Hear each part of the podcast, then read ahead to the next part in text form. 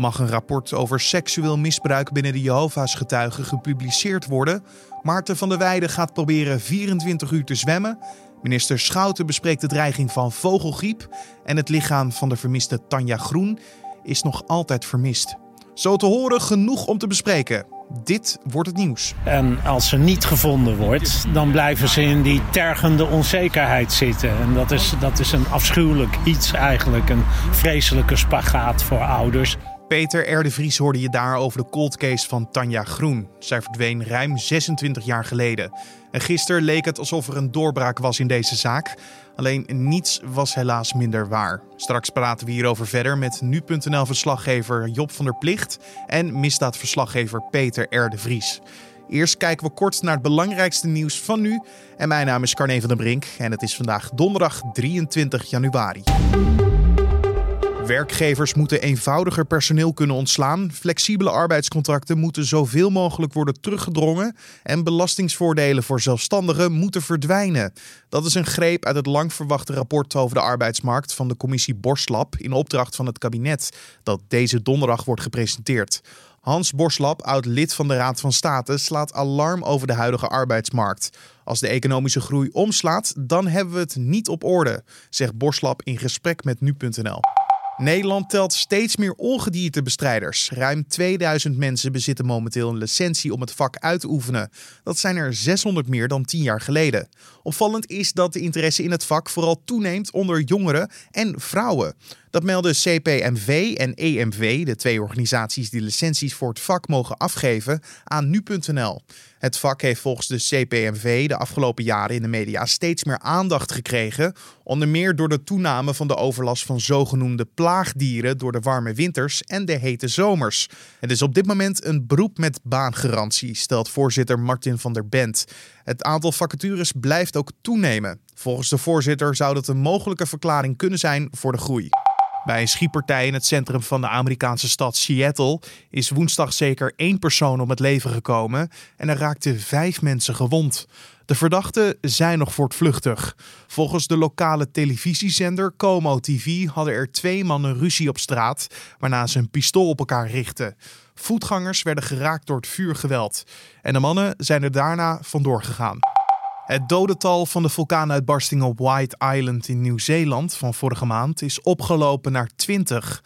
Er waren nog twee mensen op het eiland vermist, maar zij zijn nu door de nationale autoriteiten officieel overleden verklaard.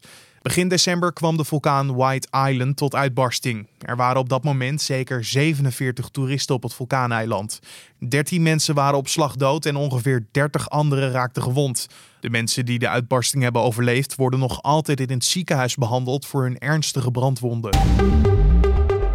En dan gaan we over naar ons verhaal van deze dag. Tanja Groen wordt op 23 juni 1975 geboren in het Noord-Hollandse Schagen.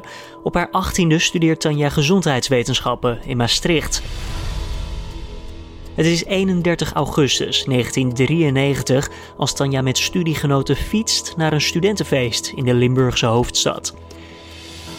In de nacht die volgt besluit ze alleen terug te fietsen naar haar kamer in Gronsveld. Dat ligt ten zuiden van Maastricht en een fietsrit die kant op neemt ongeveer 25 minuten in beslag. Ze komt echter nooit meer thuis. Tanja verdwijnt zonder enig spoor. Het is 2010 als de zaak van Tanja als cold case wordt bestempeld. In al die jaren is er nog altijd geen bruikbare tip binnengekomen die voor helderheid heeft gezorgd in de zaak. In 2012 wordt er een fiets gevonden in de Maas. Het gaat om een fiets met dezelfde kenmerken als die van Tanja, maar het blijkt valse hoop. De fiets is van een ander merk en weer valt er houvast terecht bij de recherche. Het is 2014 als er botten worden gevonden in een akker in Gronsveld. De forensische dienst doet onderzoek. De gevonden overblijfselen blijken echter niet van Tanja te zijn. Het DNA komt niet overeen. Inmiddels zou Tanja 44 jaar zijn, als ze nog leefde. Maar ze wordt inmiddels al ruim 26 jaar vermist. En zoals we gisteravond te weten kwamen, is er helaas nog niets veranderd. En wordt Tanja Groen ook nu nog altijd vermist. Collega Julien Dom sprak hier gisteravond over met nu.nl-verslaggever Job van der Plicht. Dat deed hij via de telefoon en excuus, het was niet een al te beste lijn. Job was de hele dag in Limburg bij de begraafplaats waar onderzoek werd gedaan. Julien vroeg hem waarom op specifiek die plek woensdag werd gezocht. Nou, eind 2019, vorig jaar dus, heeft de politie een zeer concrete tip uh, binnengekregen over uh, de plek waar, waar Tanja Groen mogelijk zou liggen. Dat was dus op, op deze begraafplaats in de Maastrichtse wijk Heugem. Um, daar is de politie woensdag gaan zoeken omdat ze dachten dat, uh, dat daar Tanja Groen mogelijk zou liggen. Is er bekend uh, vanuit welke hoek die tip binnenkwam? Nee, meer dan, uh, dan dat het een, een, zeer concrete tip is, wil de politie niet zeggen. dus niet bekend uit welke hoek die komt. Ook niet bekend van wie, ook niet bekend wat die tip dan precies inhield. We moeten het echt doen met alleen maar zeer concreet. En wat dacht de po politie op die begraafplaats precies te vinden? Nou, wat, uh, het scenario wat, uh, wat op dat moment uh, de politie in gedachten had, was dat Tanja Groen op 31 augustus, s'nachts of, of in ieder geval nadat zij het studentenfeest in Maastricht had verlaten, ja, nou, is vermoord, moeten we dan maar aannemen. Dat heeft de politie niet zo gezegd, maar dat, moeten we dan maar even aannemen. In een, graf is gelegd op, op de begraafplaats in de wijk Heugem, dus, waar dus woensdag gezocht is. De politie dacht dat uh, Tanja Groen uh, in dat, uh, dat vers gedolven graf is neergelegd. Dat daar zand overheen of aarde overheen is, is, is, is gedaan. En dat daar dan de volgende dag, op 1 september dus, in, in 1993, dat daar dan een, een normale begrafenis heeft plaatsgevonden. waarna dat graf is gedicht en ja, er uiteraard nooit meer iemand, iemand aan heeft gezeten. Dat is het scenario waar de politie rekening mee hield. Maar uh, na een dag zoeken uh, nou, bleek dat niet te kloppen. Want er werd niks in het graf gevonden. Behalve uiteraard de overledene die daar hoorde te liggen. In het verleden waren er vaker aanwijzingen hè, waar mogelijk het lichaam van Tanja Groen gevonden zou kunnen worden. Maar die liepen allemaal op niets uit. Misschien is het een herhaling van de vraag, maar waarom had de politie het idee dat het nu toch echt wel anders had kunnen zijn? Ja, in zo'n onderzoek als dit krijgt de politie veel tips. Ik weet niet uh, of dat uh, 26 jaar na dato nog steeds veel is, maar dat zijn er veel geweest in ieder geval. En ongetwijfeld, en dat, dat, dat, blijkt dus ook, krijgt de politie nu nog steeds tips binnen. soms zijn die tips waardevol, soms ook niet, omdat die totaal niet te vertrouwen zijn. Ja, en op het moment dat zo'n tip betrouwbaar lijkt, de politie doet daar natuurlijk allerlei onderzoek naar vooraf al, ook voor woensdag hebben ze dat al gedaan. Uh, en op het moment dat zo'n tip betrouwbaar lijkt, dan, dan kan je zo'n tip niet naast je neerleggen. En dan moet je dus wel, uh, nou ja, zoals dus woensdag ook, uh, ook is gebleken, dan moet je zo'n graf openmaken en zoeken naar, naar het lichaam van Tanja. en ook al blijkt dan achteraf dat, ehm, dat het niks heeft opgeleverd, je kan een zeer concrete tip, zoals de politie dus zegt, kan je niet negeren. Job, jij was de hele woensdag daar bij de begraafplaats. Dus um, heb jij de familie gesproken en, en wat vinden zij van deze, van deze hele zaak en deze gebeurtenis nu? Nee, ik heb de familie niet gesproken. Die was ook niet uh, in Maastricht aanwezig woensdag. Op zich ook wel begrijpelijk gezien uh, alle, alle media-aandacht uh, die er voor deze zaak was. de familie heeft thuis zitten wachten op uh, ontwikkelingen in deze zaak. Uh, werd ongeveer elk uur op de hoogte gehouden door Peter R. de Vries, die, die adviseur is namens de familie en die ook het woord voert namens de familie van Tanja Groen. En hij zei het volgende over wat voor dag dit voor de familie is. Nou ja, wij zijn hier naartoe gegaan in de hoop dat er iets gevonden zal worden. En dat de familie 26 jaar na dato eindelijk, eindelijk antwoord krijgt op de vraag wat er met hun dochter is gebeurd. Daar draait dit allemaal om. De familie heeft al die tijd in een tergende onzekerheid gezeten. En voor hen is het heel belangrijk om te weten wat er met hun dochter is gebeurd. En uh, nog belangrijker misschien om haar uiteindelijk thuis te kunnen brengen. Om haar daar te kunnen begraven. En nou ja, dat is wat ik hoop dat we vandaag zullen aantreffen. Ja.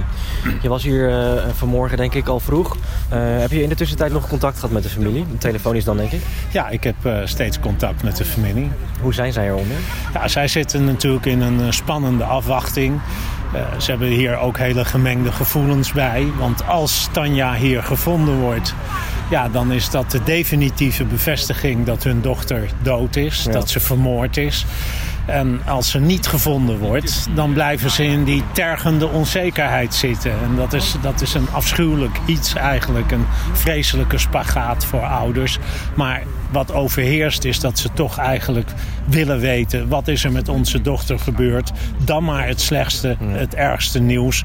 Maar die onzekerheid, daar kunnen we niet veel langer meer tegen. Ja, lang in tergende onzekerheid. Tanja is inmiddels al ruim 26 jaar spoorloos. Eh, heeft de politie enig idee uh, wat er is gebeurd? Nee, eigenlijk niet. Uh, de politie die, die heeft geen aanknopingspunt, had geen aanknopingspunten al die tijd uh, wat er is gebeurd. En heeft die nu ook niet meer, nadat woensdag is gebleken dat het, dat het onderzochte graf dat dat leeg is. Ehm, Tanja Groen is ook nooit doodverklaard. Het, het, gaat om een onvrijwillige verdwijning van haar, daar gaat de politie van uit. En ja, we kunnen er sowieso van uitgaan dat het om een misdrijf gaat, waardoor ze uh, waarschijnlijk om het leven is gekomen.